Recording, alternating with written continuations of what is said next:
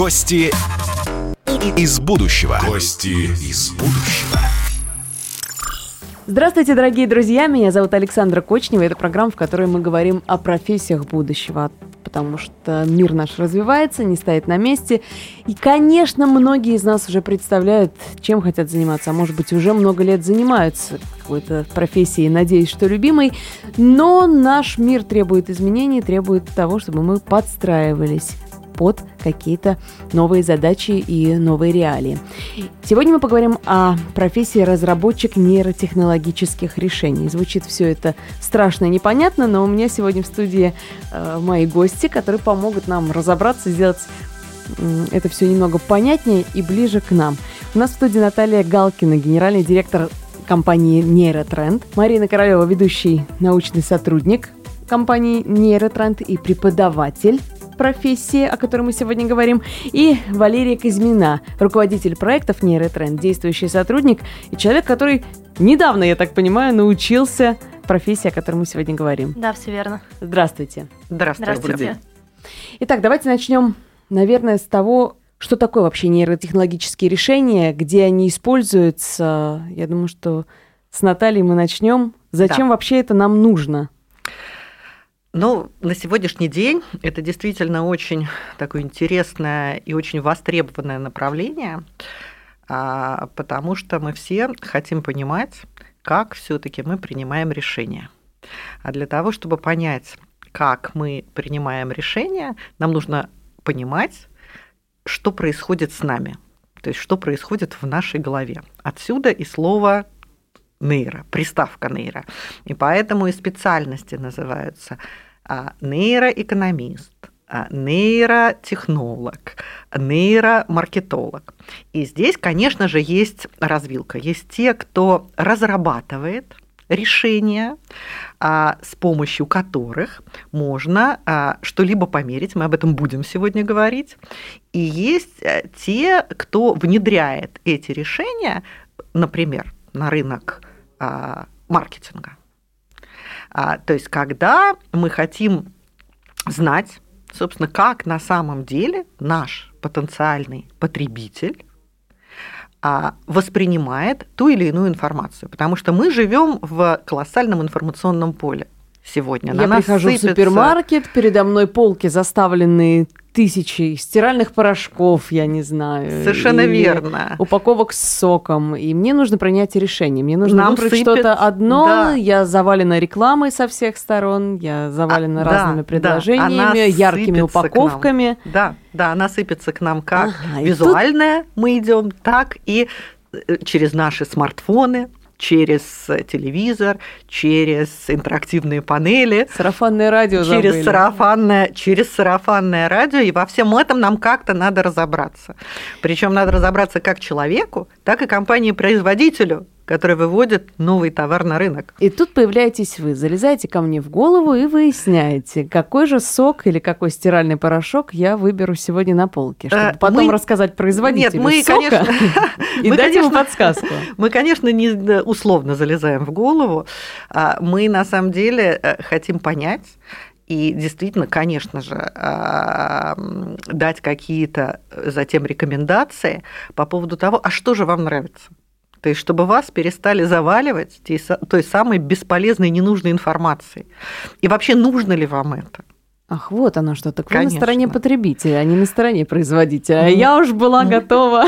Нет, нет, мы, конечно, да, мы, конечно, на стороне потребителя, э, при том, что мы действуем в интересах компании-производителя, потому что, ну как действительно разобраться? У вас э, э, молоко да, э, жирностью там 3,5-4,5% от целого, э, целой группы производителей.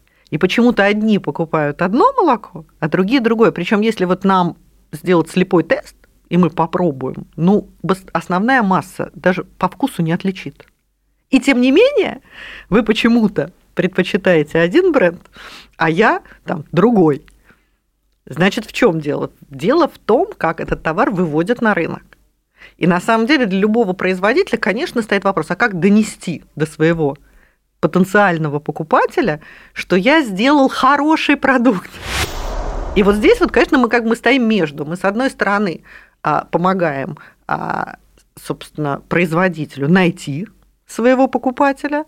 С другой стороны, мы стоим на страже того, чтобы вот этого нашего покупателя, несчастного, на который сегодня сыпется информационный поток, а, не обманули, б, чтобы он все-таки а, смог а, сделать правильный выбор. Следующий вопрос у меня будет к Марине. Вот эта профессия разработчик нейротехнологических решений, она больше про биологию, она больше про экономику, она больше про психологию.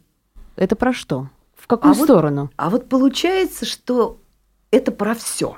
И необходимо иметь компетенции как в области нейрофизиологии – в области психологии, в области экономики обязательно, причем последних вот этих веяний экономики, таких как вот поведенческая экономика, когнитивная экономика, это новые отрасли. Но это еще не все. Необходимо еще иметь какие-то навыки и социологической работы, и даже программирования. Поближе И вот на стыке вот этих вот разных совсем вроде бы таких специальностей рождается такая новая специальность, как специалист по нейромаркетингу, например, специалист вот по этим нейротехнологиям. В этом и сложность. Так, то есть, чтобы мне научиться стать разработчиком, да, обучиться этой профессии, я должна сразу несколько специальностей, несколько вузов окончить? Или есть э, какая-то возможность получить все и сразу? Я Нет, не по-хорошему, конечно, у вас должны быть, э, должно быть несколько компетенций. Вот мы, когда набирали э, к себе первых сотрудников, то мы старались, чтобы у них как минимум были двойные компетенции. Например, бакалавриат социология, а магистратура, экономический факультет. Так, вот у нас сидит Валерия, живой да. представитель, человек. Да. У вас как с образованием? Ну, вот как раз-таки базовое образование бакалаврское у меня социологическое, то есть социологический факультет МГУ, а затем я пошла на программу, которая на тот момент называлась «Когнитивная экономика» на экономическом факультете, и там мы учились, собственно, на трех факультетах сразу. То есть это был экономический факультет, это был психологический факультет, это был биологический факультет, собственно, МГУ. Ну, это же вот. прям диаметрально противоположные какие-то направления, как это все может сочетаться? Вы знаете, на удивление это все очень да, органично сочетается, потому что на самом деле все это так или иначе собирается вокруг теории принятия решений. И на самом деле все вот эти инструменты, которые, да, говорила Марина Викторовна, что необходимо в рамках исследования, как разрабатывать там классический социологический инструментарий, да, сделать там хорошую анкету, сделать хороший гайд для интервью, нужно понимать в анализе нейрофизиологических данных, да, то есть что мы регистрируем, каким образом, с помощью каких способов, и как это все обрабатывать. А здесь уже, собственно, собственно, к нам анализ данных приходит, и если там есть какие-то стандартные, да, условно, программы готовые, то сейчас уже, конечно же, на смену приходят и языки программирования, которые нам необходимо осваивать, собственно, и мы регулярно этим всем пользуемся.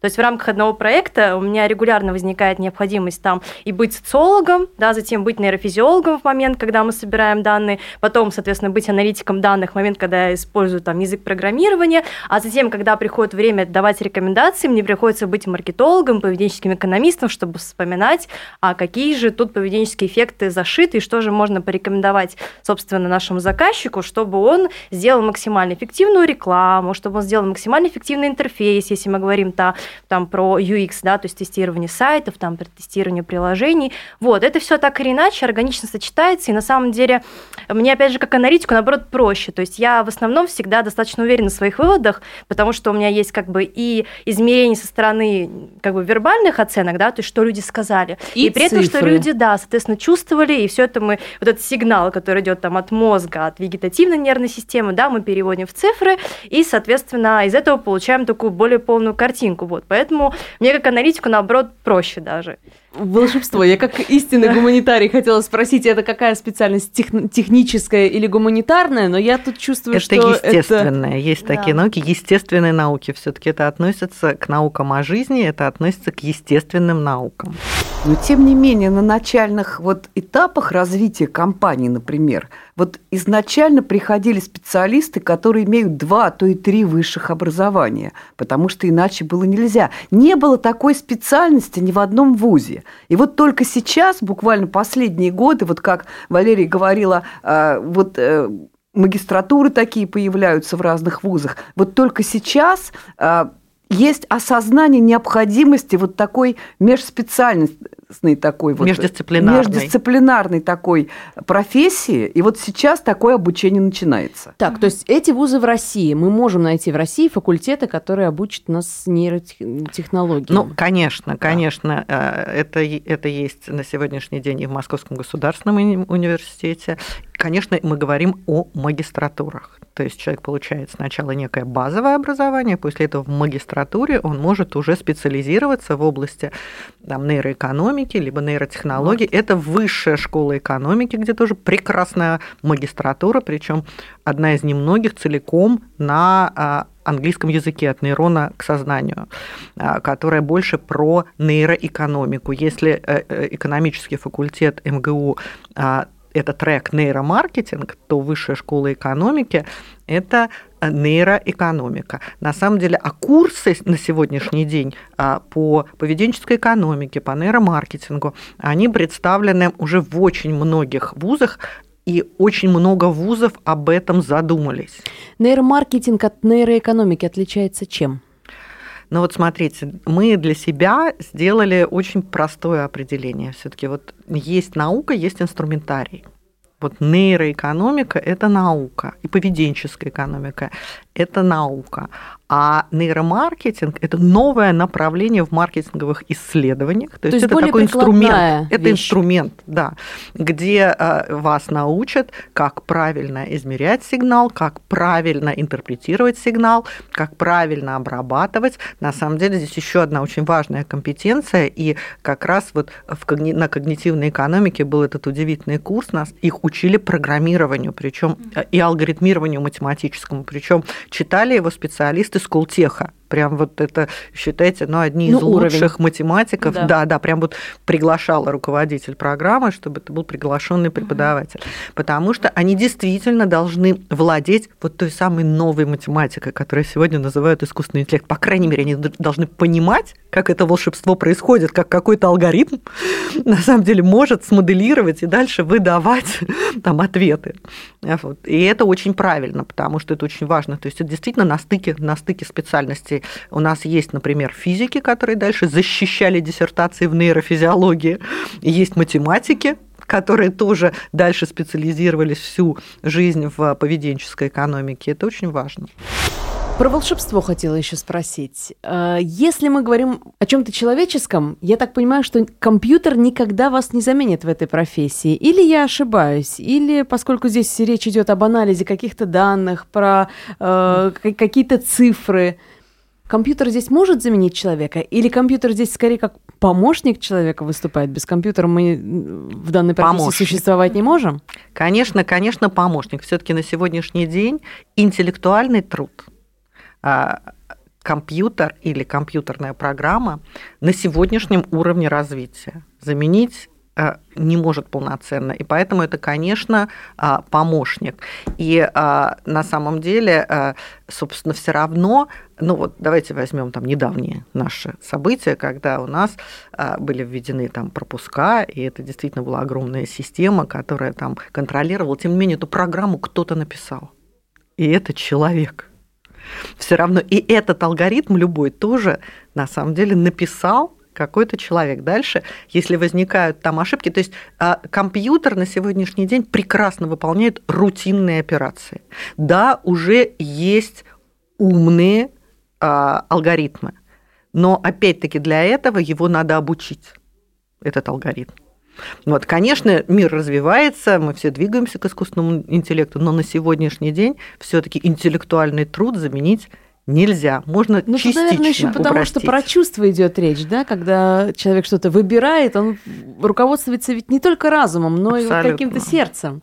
Но мы пытаемся с помощью объективных э, нейрофизиологических показателей изучить и чувства, и эмоции тоже, и даже прогнозировать, какие чувства у человека вызовет там тот или иной товар, тот или иной образец. И сегодня уже есть такие метрики, есть такие показатели числовые, которые могут сказать, вот это хорошо, а это плохо, это зайдет, а это нет. И вот в этом э, есть достижение, когда наш интеллектуальный труд и компьютерные какие-то вот такие разработки вычисления помогают сделать абсолютно четкий правильный вывод. Ну да, новая, новая математика, новая новые математика, алгоритмы, да. Которые помогают прогнозировать. огромное количество, как у нас в стране, так и по всему миру, а, нейротехнологических стартапов причем в очень разных областях. Это не только в... Вы не случайно а, говорите о профессии разработчик, нейротехнологий, а не просто нейромаркетолог там, или нейроэкономист. То есть это целый, целый, целая серия там, профессий. Вот. И здесь э, э, огромное количество стартапов, которые, конечно, дальше специализируются в разных областях. Например, в разработках там, интерфейсов мозг-компьютер. Или там, в медицине в области реабилитации. Или вот в нейроэкономике и нейромаркетинге для того, чтобы сделать, э, там, облегчить выбор потребителю. Вот тут немножко поподробнее. Медицина, это мы сейчас говорим о каких-то технологиях, которые помогают, например, как в истории Стивена Хокинга, программировать компьютер так, чтобы он, например, речь модерировал, да? Ну, конечно, потому что нейротехнология, в основе нейротехнологии лежат две как бы, базовые технологии. Одна, которая называется интерфейсы мозг-компьютер или Brain Computer Interface, BCI. Много молодежь сегодня знает больше BCI.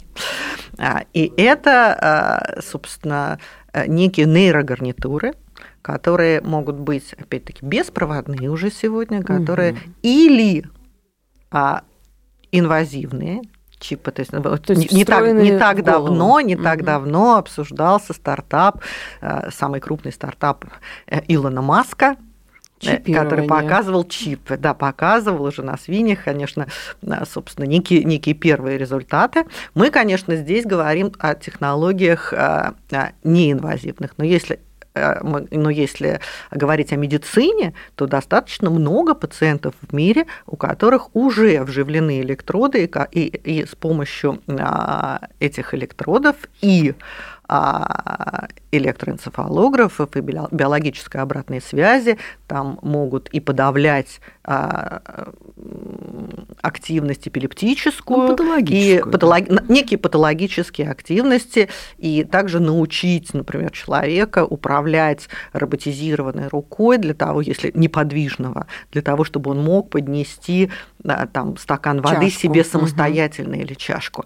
И, конечно, это для сильно и тяжело там больных людей. Когда мы говорим о здоровых людях, то это, конечно, ни о каком пока чипировании, ни о каком пока вживлении там электродов э, речи идти не может. Это беспроводные а, технологии, а, и это, а, на, это когда электроды располагаются на поверхности. Мне нравится головы. то, о чем мы говорим, и это показывает перспективы профессии на рынке. Там, я так понимаю, что это речь не про ближайшие даже 5 или 10 лет. Это мы сейчас с вами заглянули лет на, на 20 вперед. Я думаю, что это как раз э, перспектива 5-10 лет, потому что очень много разработок по всему миру к этому Уже очень да. большое, это, Уже к этому, да. этому уделяется очень большое внимание. И здесь ну, на сегодняшний день а, ну, приоритеты там, государственные, они тоже э, смотрят в сторону развития нейротехнологий. То есть наше решений. государство все-таки уже обращает на это внимание? Конечно. А и... вот то, что вы говорите о разработках по всему миру, в Америке за это больше денег дают? Ну, Америка, в принципе, больше инвестирует.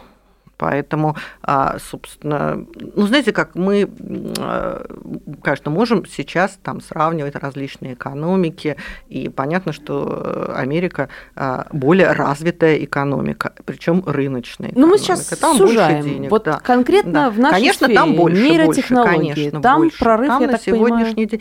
Прорыв неизвестно, прорыв может быть и у нас, потому да. что прорыв – это интеллектуальный труд. Это все равно труд там, а мы э, отличаемся тем, Россия всегда славилась тем, что мы являлись изобретателями.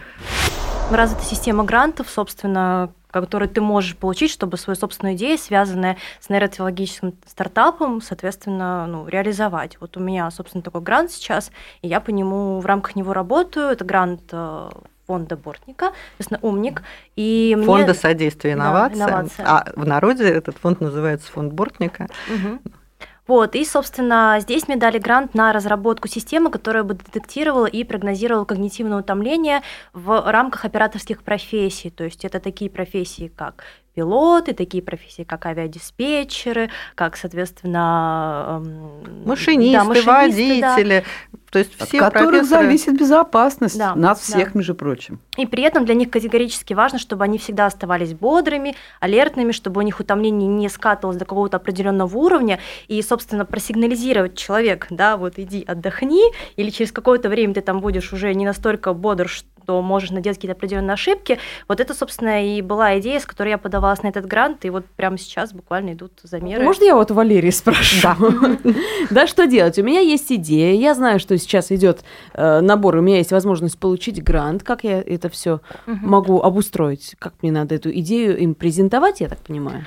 Да, абсолютно верно. Там есть сначала как бы заочный отбор, соответственно, там все требования абсолютно прозрачны, они прописаны. Ты делаешь просто там презентацию в определенном формате, где прописываешь определенные пункты, соответственно. Если они достаточно убедительны, вас допускают к очной защите. На очной защите, соответственно, у вас а, даже не то, чтобы защита, это пич, да, то есть там максимум 5 минут на то, чтобы ты не просто рассказал, а да, зацепил. ты продал да, свою идею, доказал ее коммерческую, соответственно, состоятельность, да, то есть то, что она рентабельно, что действительно деньги будут потрачены как бы не зря, и что из этого можно потом вырасти в еще что-то большее.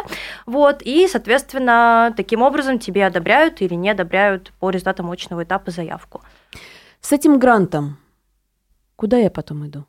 Нет, это грант индивидуальный. Это, да. это гранты называется «Умник». Mm-hmm. То есть это, этот грант, который получают молодые специалисты, студенты, аспиранты, прям вот личный. Дальше этот аспирант в любом случае где-то работает. Mm-hmm. И понятно, что его поддерживают. И, конечно, в презентации тоже он пишет, э, что у него есть вот такая поддержка. Он его исполняет, то есть он его начинает mm-hmm. делать. И если у него mm-hmm. все получается, он может, э, то есть в фонде содействия инновациям есть лифт, он mm-hmm. дальше может уже оформляться в индивидуального предпринимателя, подавать на старт. Дальше он может оформляться в компанию. Мы очень поощряем, как бы очень рады всегда смежным специальностям. Мы очень рады сегодня э, тем специалистам из вузов, где уже есть, и как минимум они прослушивали а, какие-то курсы, связанные с поведенческой экономикой, с нейроэкономикой, с нейромаркетингом. А такие курсы а, во многих вузах уже на сегодняшний день там читаются. Там, по крайней мере, они приходят уже знакомые. Хорошо, если у них были какие-то курсы по психологии или и какой-то курс по традиционным маркетинговым исследованиям, чтобы они понимали ну, какие такие базовые маркетинговые вещи. Да, подготовленные. Я поняла, то есть к образованию требования есть. По возрасту есть ли какие-то требования, ограничения, предпочтения? Мне кажется, сегодня нет предпочтений и ограничений по возрасту. Есть э, люди с опытом в определенных э, областях, и, соответственно, у них есть такие устойчивые компетенции. Если они нам интересны и полезны, то, как бы, ну, естественно, мы будем такого человека брать. Начинать учиться никогда не поздно? Никак, мое мнение, никогда не поздно. И вообще начинать что-то новое никогда не поздно сегодня. Главное, чтобы голова была светлая, и физически ты был способен это делать. Мы сегодня говорили о профессии разработчик нейротехнологических решений, и мне кажется, это чертовски интересно. Если вам так же интересно, как и мне, возможно, стоит подумать над тем, чтобы познакомиться с этой специальностью получше. Это подкаст «Гости из будущего». В следующем выпуске мы узнаем, кто такой разработчик беспилотной авиационной системы. Гости из будущего. Гости из будущего.